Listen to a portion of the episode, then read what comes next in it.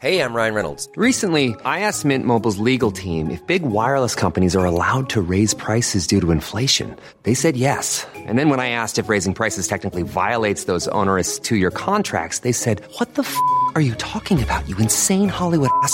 So to recap, we're cutting the price of Mint Unlimited from $30 a month to just $15 a month. Give it a try at mintmobile.com slash switch. $45 upfront for three months plus taxes and fees. Promo for new customers for limited time. Unlimited more than 40 gigabytes per month. Slows. Full terms at mintmobile.com. Hello, this is Rebecca Atkinson Lord, and you're listening to The Legacy Tapes, a series of conversations with artistic directors talking about how you might be able to leave a legacy in the ephemeral medium of theatre. And I'm here talking to Matt Fenton, the artistic director and chief executive of Contact in Manchester. And Contact's a pretty remarkable and special organisation. It is. Tell me about what it was like to come here, because because I think when you arrived, there were those there were already in place some of the youth governance structures and some of the things that make make this place so special. Was that a joy, or was that was there a weight attached to that?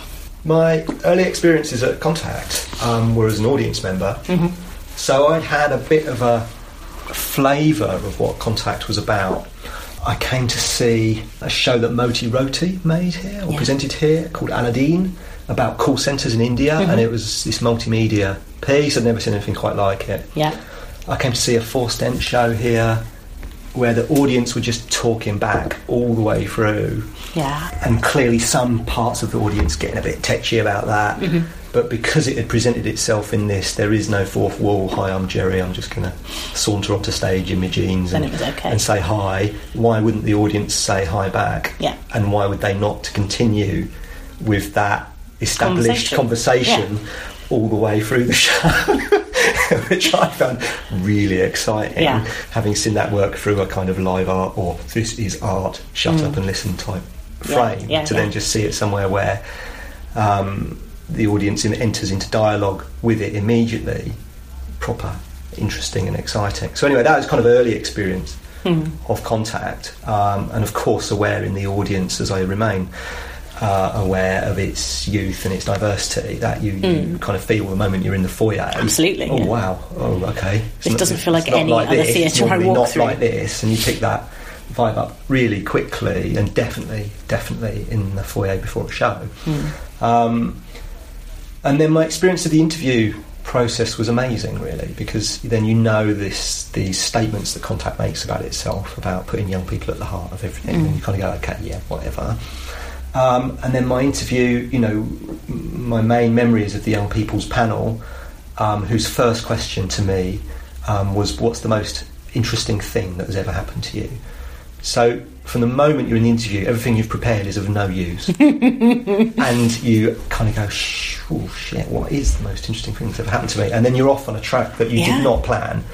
Um, you, I started talking about very personal things to start with, and eventually we spoke about theatre and stuff. But Yeah. it, it got off on that different tack. and that's an incredibly Um, smart question. And that's amazing because actually a board would have asked me a predictable question Mm. and I would have given a predictable answer.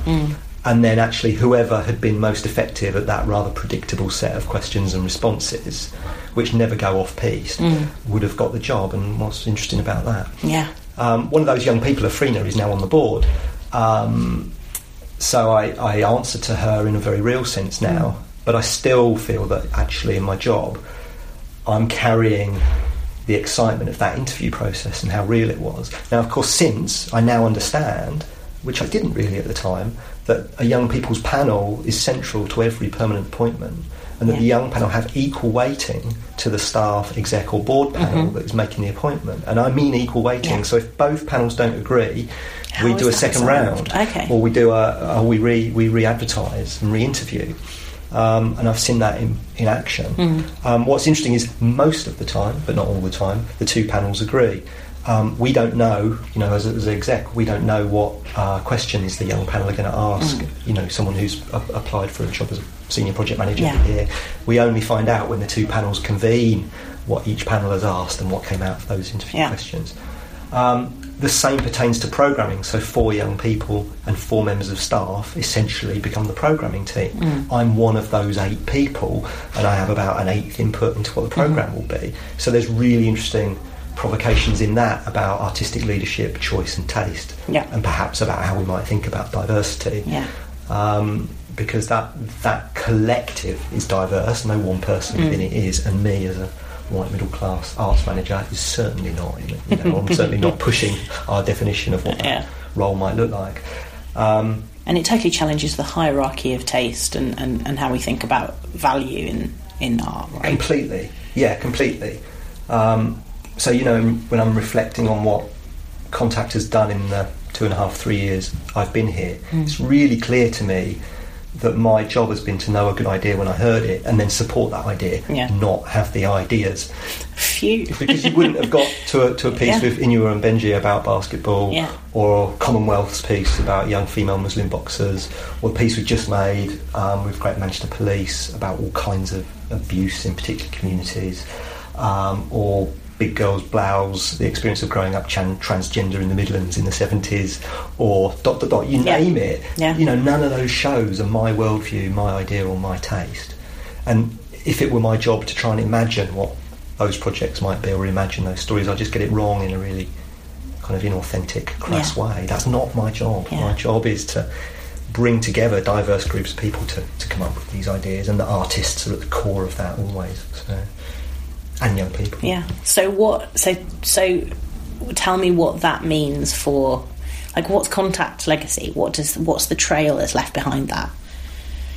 Um, I mean, I'm very aware of the impact Contact has had um, on the sector. So the number of people that I engage with and work with, actors, directors, makers, writers, companies, but also stage managers, technicians, um, artistic directors, execs, you know, across the board, the ridiculous number that have come through Contact at one point, but also cite it as an important organisation because I think you don't spend much time here without being influenced and marked by it.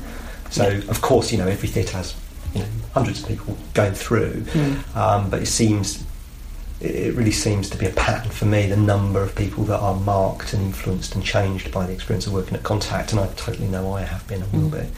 Um, so it feels like the legacy is in the people and in those practices and in those approaches um, and in the ethos of those people um, that is particularly exciting. I don't really think about the legacy in terms of the work produced, but that is another kind of legacy, Yeah. you know. Um, but I think it is in the embodied knowledge, practice, ethos of those people out there working. Um, And I guess in the demonstration effect, to use a banking term, you know, like th- th- this this organisation is a, is a, a tangible example of how doing things differently works. How if you let the people that you want to speak to be in charge of how you're speaking, you'll probably be better at it. Yeah, I, I think that's interesting. So, you know, contact hasn't been, well, it hasn't gone bust, and the building hasn't fallen over. you know, you sound so it's been- surprised, well, you're no, the chief exec. because actually people, because you know, it's kind of committed to a model mm. that I'm, uh, you know, I'm trying to find ways constantly to keep that faith in young people as decision makers alive. Um, but also keep it fresh, Yeah. and not just keep repeating the same models, but to, to kind of um, yeah, hold that legacy of that early decision 20 years ago to let's let's look at governance differently. And you, But what what surprises me maybe is that not more people haven't done other experiments, either adopted this model or others, or played with others, or experimented with others. And I guess institutions are such difficult things to change at the fundamental level, at governance level, and they mm. change so slowly. And Contact did a really brave, bold thing, which was really just to, to kind of redraw it all, mm. you know, to sort of start again in Yeah. terms of how it was going to think about who, who, who got to decide what, what happened. because people in power don't want to give up their power. Yeah, per- perhaps it's that. I mean, yeah, people aren't going to structure themselves out of existence, even if they may be aware that they're sat in seats that, that other people might bring more to. Mm. Um, which is another kind of thinking about legacy, isn't it? You Mm. know, what, what what the legacy of these roles and who, you know, which kind of people might populate them in future, Mm. or will those roles even and should they even exist? The role of artistic director of a building being case in point. Yeah. I think there's something really interesting about just in talking about legacy. Um, I, I- at some point, I'll do a version of one of these with Rachel and I, my co-director at Oval House, and she, when I first raised it with her, was really uncomfortable because she didn't like to think of it in such an egotistical. She didn't like to think of such an egotistical thing as legacy, but actually, may, legacy might be removing yourself from the picture. Yeah. You know, it isn't. It isn't Yeah. necessarily an ego based although it often is thing. Um, do you come across lots of or any resistance to the structures now? Like when you're talking to people who aren't used to the organisation or familiar with it? Yeah, I think uh, to an extent. I mean, we need to be careful that we don't also mythologise contact and pretend it is doing what it isn't. Um, so, you know, that we still have paid staff. Um, I'm still paid as chief exec and Yeah. AD. Um, Are the young the- people paid? They are paid expenses. Um, if they're on a panel, they're paid to be on that panel, um, but they're not paid a salary. Um, so, you know, there's, there's there's an unevenness to that. Um, and then the young people uh, who are really at the top end of the young people age-wise that we work with, who are on our board, again, you know, that, that the board role is a voluntary one Yeah. um, and a responsible one. Um, so you, you know we can't we can't pretend that Contact is um, a venue that is run by volunteers or is run day in day out by young people. Is that it has structures that genuinely enable young people to inform what it does, what shows it presents, but even you know what architects it appoints for a refurb or the firm of auditors that it appoints to do its accounts. All those things are similarly um, uh, you know have a young people's decision making kind of part of that process. Um, so that's that's amazing and radical. But also for me, it's not that it's not that scary.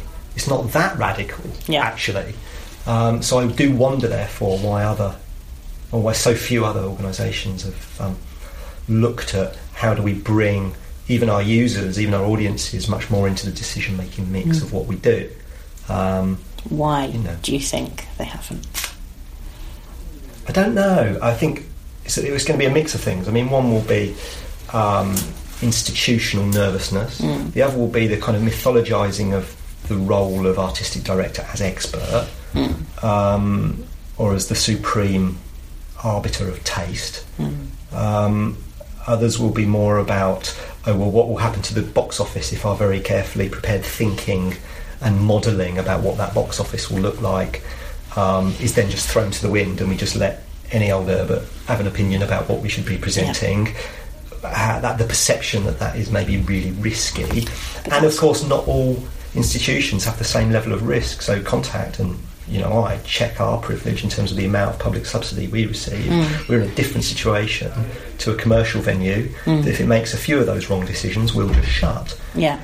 Um, and similarly, we're 320 seats. That's a very different set of questions for someone that's 1500 seats. Yeah. So, you know, what I'm not saying is why does everyone not adopt a model like Contact? What I'm saying, really, or what I'm interested in, is mm. why so few people think and play with and adopt and come up with alternative models hmm. that are appropriate to their scale, funding mix, mm, kind of commercial model, but that nonetheless bring them much closer to um, an openness about what, what our program might look like or what hmm. our activity might be and who informs that, who gets to decide what gets commissioned, what gets programmed, what gets Yeah. produced, where we deliver our projects, etc.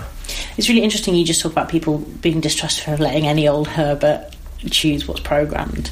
Because really, any old Herbert chooses what's successful because they're the people that buy the tickets, right? Like Yeah, it's just course. about moving that choice from for like earlier into the process, right? Yeah, and people can spot quality uh, really quickly, and people can tell the difference between pretension and complexity really quickly. In you know, so yeah, my kids, you know, your gran, anyone can really sense and intuit, and may feel they don't have the language to express, but definitely can sense and intuit the difference between, between pretentiousness and something that I don't quite understand but has integrity. Yeah, crunchiness. Um, Yeah, and also, I mean, I'm you know thinking about legacy. The, the projects that I did in Lancaster, where I was previously, that really brought me to contact. I think the dotted line is really clear to me in hindsight about why I'm doing this job.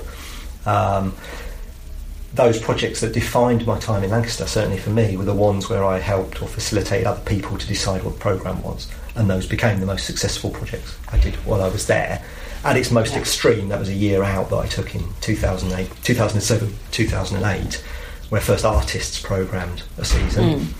Uh, certainly in terms of box office, but I think just in terms of how good the program was, that was my most successful autumn program in nine years there.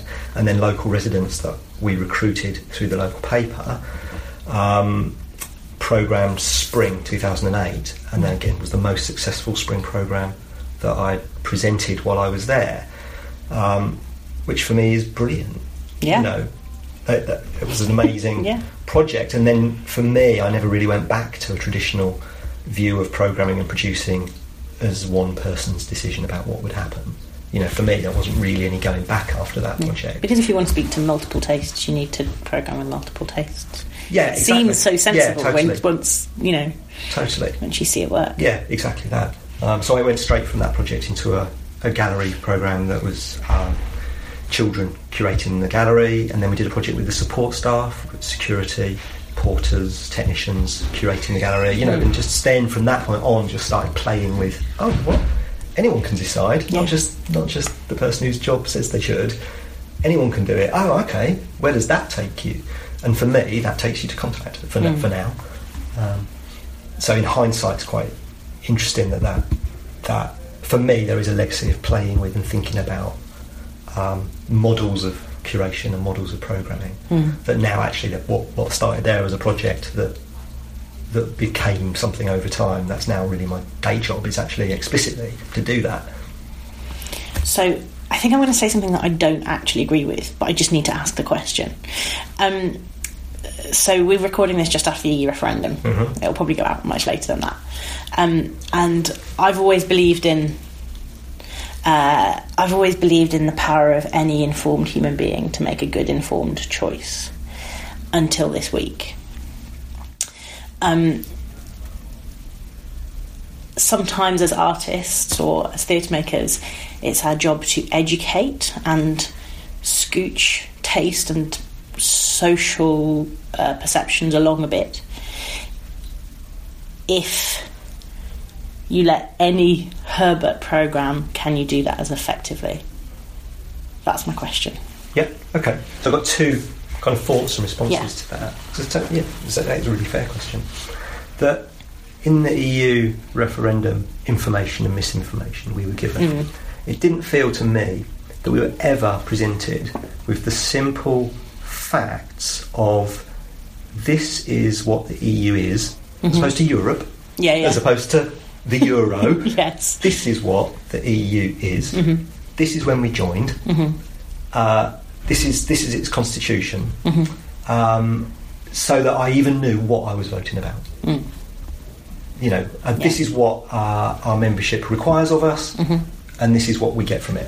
No different from any other member of the EU. Yeah, yeah. Just to understand what it is we're talking about. Mm-hmm. And I don't think this referendum even got to that point, which is why so many people after voting are going, actually, I wonder what, what, what is it that I voted Let on me just actually? Google that." Can I just check? Yeah. And then the, the and you said any any reasonable person presented with the facts or presented Mm. with the information. Well, then that that didn't happen either. All Mm-hmm. we got was this kind of jostling of kind of half lies, Mm. misinformation, um, things presented as facts that were then kind of you know revealed as being highly contentious Mm. opinions, and it just became this blurry mishmash. Mm. So actually, what you got expressed through the voting process, I suspect, is um, prejudice more than uh, and prejudice in any in, in, in whatever direction you have that. Yeah. Um, you could have a, a liberal prejudice, but that's what you got expressed through the voting process, but not really a decision based on facts and informed opinions. Um, I suspect. It's, it's maybe interesting then just leave that for a sec and think about how our young programmers program here. Well, actually, they don't come out of nowhere, those young people. So we don't run chasing after people on the street that look interesting and say, hey, would you like to program a theatre? Yeah. The young people that have engaged with us as uh, poets or um, young musicians or young performers in our company, or they might have been part of a community project we did in North Manchester. Um, you know, multiple different ways that young person might have first got engaged with us Mm-hmm. before they'd have even heard about contact or the fact that you can program that as a young Yeah. person. So they don't come out of nowhere. Yeah. And So all of those informed. projects. So you know, you might say, well, they're already susceptible to be interested in Mm. creativity, even if at that point their own. Yeah. Um, they've already had the gumption to join one of those projects, um, all of which are free, Mm-hmm. uh, none of which you have to audition for in any formal sense to get involved in. Mm. So quite low barriers to engagement, and a huge amount are delivered off-site because we acknowledge an arts building is itself Mm-hmm. Yeah, a barrier. Um, so you know, though our, our young programmers are drawn from that kind of pool of young people. The other thing that all of those projects feed you into is seeing shows in the program. Mm. So they've started to see a load of work, and that work is both here and elsewhere in the city. So So they begin to form an opinion. Yeah. So they begin to know what they do and don't like, what they do and don't respect, what they think is authentic and inauthentic. Mm-hmm.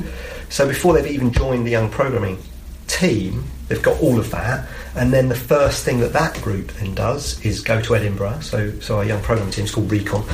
Um, first thing they do is go to Edinburgh together, see as much work as it's possible to see in about five days, and then talk about it. Yeah. So then they begin to get a shared sense of what they each like, don't like, and talk And a about critical that vocabulary. and a uh, bit exactly and a vocabulary in which to talk about what they have seen and what they think about Mm. it. And it isn't until they've done all that that we'd ever dream of saying, "And what do you think of contact? And and Mm. what would you like to start going to see um, as part of this program?" Um, and what do you think? What do you think that you've seen at Contact has been great? What do you like to see more of? What do you think's missing? What shows have you seen that you'd like? Or which artists do you think have got potential for you? Which is the most exciting artists you saw when you were in Edinburgh? And then you know, and all the things in the autumn as they start to see work actually as the young programmers. And it's only after all of that that they're starting to make or have ideas and suggestions that might a year later become Yeah. the program. so, you're building your ideal citizens yeah, maybe that. I mean, uh, you never think about it in that way. for, for like the state of contact. You know. But it's you know all of that is preparation Mm. for them to kind of, and none of it's telling them what they should and shouldn't like, Mm. but it is giving them the tools you to know, know. the tools to know, and then to be able to express that opinion in an open way, and then so they really don't come out of nowhere. Um, so yeah, we shouldn't pretend that they shouldn't pretend that they do. Mm, good. Yeah. Good. Good. Good answer. That answers your question about the EU. Yeah, um, yeah, yes. I mean, it sort of does. It wasn't. It was just But I guess we had none of the preparation to have that debate Yeah. in an informed way. yeah, because we're not. We're not even. You know, I, I'm one of those ridiculously politically obsessed people, and even I'm not as informed as though. You know, it's the the, the analogy. The, the Yeah, exactly, and nor am I. Exactly, because our culture and our politicians have not facilitated that. They've not enabled us to have a clear, rational understanding of what it means to be in the Yeah. EU. Do you? So, do you think if it feels like contact is doing something that quite innovative in terms of its context elsewhere in the ecology? Are you constantly shooting for the new and different, or are you like, okay, this works, let's not balls it up? That, that's a false binary, right? Yeah. But where are where are you on where are you on the scale? I don't think we ever ask those questions. I don't think we use a language that is about innovation. Um, we're probably talking about it in, in other ways. I also don't think that we're chasing the new for its own sake. Um, I think we're really interested in um, the underrepresented and creating space for that to Yeah. pop through and flourish and be expressed. Mm. But even then, I'm not sure to what extent we're consciously thinking that. I think that we adopt structures that enable that to be possible or more likely than mm. traditional top down structures. So I think it's a kind of a leap of faith and a belief in a methodology or a set mm-hmm. of methodologies that enable and produce possibility, but you're not trying to control what that is. And I think that's really similar to a lot of art makers that I most enjoy and like, that their process is not starting with, okay, well, this is what it's going to look and sound like, let's work back from that mm. and build it. They're really creating spaces of opportunity, possibility, play, improvisation, connection, random association. And through that process, even if that process is quite rigid, that produces stuff that is not plannable at the, at the outset. Um, and I think we're trying to do something similar. Um, so- but, but we certainly don't have a brief for our program or for the work that Mm. we commission that it should be radical or innovative Mm-hmm. or even new. It just is. It just is. But but I don't. But but not in its own but not as an end in itself. I Mm-hmm. don't think we're trying to be innovative. I don't, you know, and everyone has a different opinion about what is and isn't innovative. Anyway. Um, It feels like you're not so end. Maybe I might be wrong. You're not so end focused. Like I feel like, in my experience of contact, it's much more been about this is how we want to be together, exactly. and the output Exactly. will be what it is. But that's why, yeah, exactly, and that's that's why I describe how programming happens. We only we talk about programming because I'm the AD, but you know, the program is what comes out of the process of engaging with a group of young people, going to see some work together, and talking about it. The program comes out of that. I Yeah. can't tell you what will come out of it. What will come out of it is interesting, Yeah. and we'll present it yeah, but but I can't tell you what it will be or what it will look like. And I think that's great because that's how you know we are able to present work um, fairly early in its gestation, and we're, how, we're able to present artists that maybe not everyone has heard of yet, but they, but they will in five years' time. Yeah. But, but we're not. We're not seeking that as an end in its own right. I think we're doing it for other reasons, which is to do with representation, to do with diversity, to do with multiple voices being hmm. presented and access routes being multiple, both in and out of the programme. And then a leap of faith that the audience will reflect that. Mm-hmm. And that's interesting to me. Mm. So actually, you know, you look at our young people, our young programs, our participants, the diversity, their diversity is reflected in the programme and in the audience. And it's not, you know, for me, that is not that complex to see that work. And that's really important for me to do it in that direction. So to, to look at the, the diversity of the decision makers, that produces a programme. The programme is delivered hmm. in the belief that that will, that will attract mm-hmm. diverse, multiple audiences to engage with it, rather than the other way, which is to go, who's missing? Who do we think we should be attracting, or who do we want to attract? Hmm. What programme will most attract them? And then, okay, so then what will I program to deliver that? Mm-hmm. And that's where we get inauthentic, that's where we get it wrong, that's where we make assumptions about the kinds of things particular audiences might want to see yet or engage the- with. that's the one you know, most- And it tracks it all back to one person and mm. their taste. And that's why we get it wrong, I think, or why we, we fail to diversify very much, no because matter how exactly how hard most we think we're trying. Hmm. And in all of this, again, it's important to say, contact as a staff body is not where it should be in terms of diversity. You know, our staffing structures, um, you know, uh, you know, the people that work here in the full-time permanent employment are less diverse than our kind of young young teams and then our audience. why do you think that is?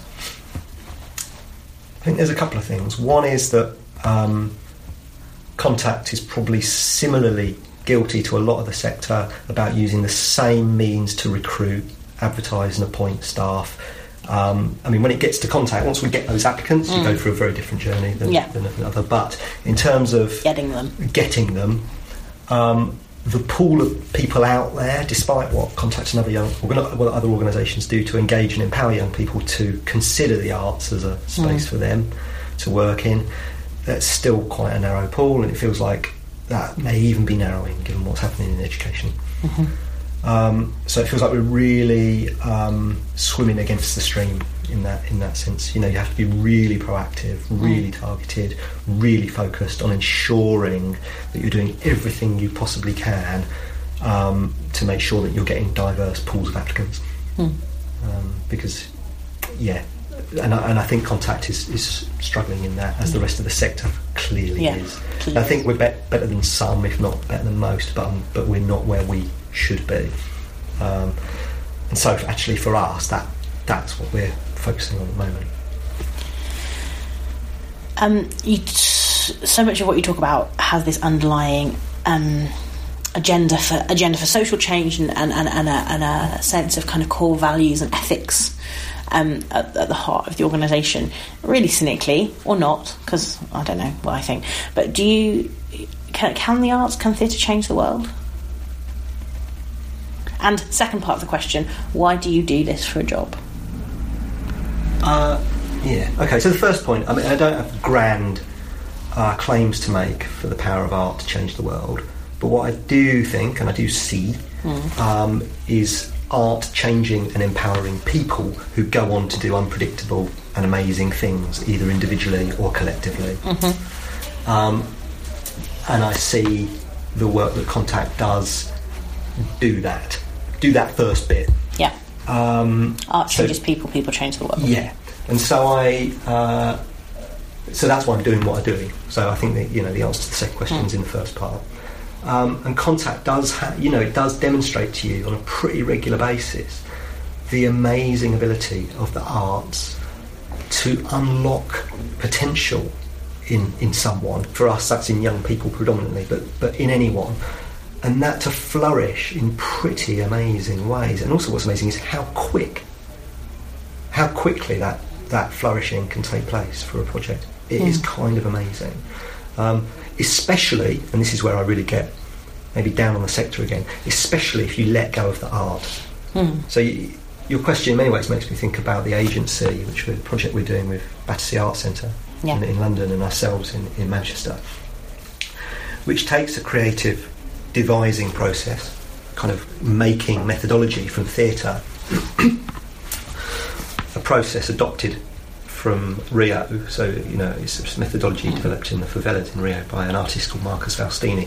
Anyway, it takes his playful, devising, improvisatory practice, but rather than making shows with that, you, you use that process to develop startups, social enterprises, micro businesses, whatever that group of young people want to kind of come up with. Yeah. Um, and so you devise social enterprises rather than devise shows. What's interesting to me is really effective. It's brilliant, and just as you know, you know, just as with the rest of Contact's program, it produces ideas and projects that we, as a staff body, could never come up with. So the kind of things that have come out of the agency from this theatre process. Yeah. You know, there's a baking program called Crumbs, which is a young person running baking workshops for families that access food banks and the ingredients sourced that way. Um, a, a board game, a bit like the game of life, um, called Life is What You Make It, about the experience of growing up on the Winstanley estate in London.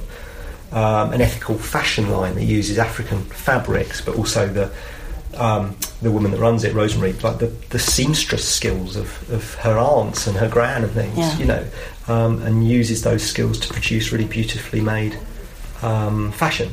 So, you know, none of those are ideas that, that we as theatre makers Would Contact ever would ever have come up with. But they're amazing, they're really brilliant, and Mm. they're not, not saying they're changing the world, but they're absolutely important community projects Mm. that are changing those communities, and especially the lives of the young people that come up with those ideas and Mm. are now running them.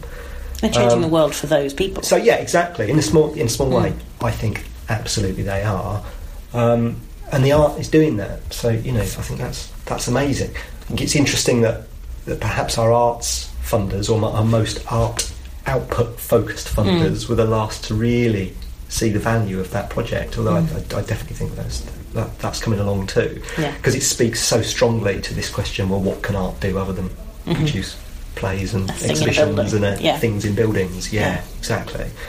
Um, so yeah, it's projects like that that I'm working here. You know, I think there's something really exciting about that. And again, it's not what's radical and innovative is not the idea. Mm-hmm. The idea is one you can get your head around in five minutes. It's that it actually is done, it is committed to, Mm. and there is absolutely no pressure on any of those young people to come and see a show or make Mm. a play or something. I think what's innovative is the letting go of the desire for it to be art, to be audience development in any way. I guess it's about imagination and creativity in any way you choose to apply it. Yeah, and that those applications go well beyond the arts. Hmm. In fact, immediately go beyond the arts if you if you relax about the Yeah, art, yeah. and a, and in a good way.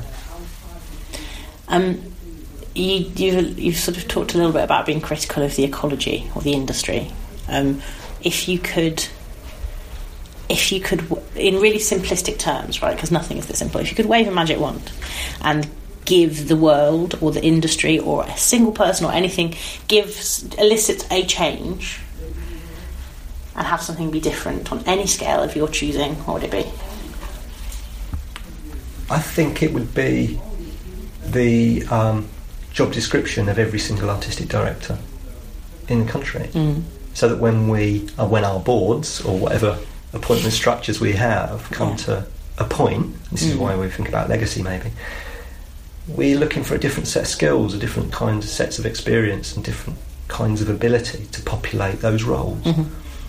Because I think if that doesn't happen, a lot of the agendas that we've been talking about, about engaging, about genuine participation, about mm. genuine community, about representation, about diversity, about empowerment, those things are just going to move along at a snail's pace. Mm. And if we think that society is uh, at certain times working against those forces, then we're kind of fucked. John McGrath this morning was talking about the frustrations of evolution rather than revolution. Exactly. Evolution takes bloody ages. Millennia. Yeah. Yeah. And also, it doesn't necessarily evolve in the way you want. Uh, you know, if No, you're just 'cause it can- nudging it along, Yeah. it doesn't necessarily evolve in liberal ways either. and it's growing in response to stimuli that might not be healthy stimuli.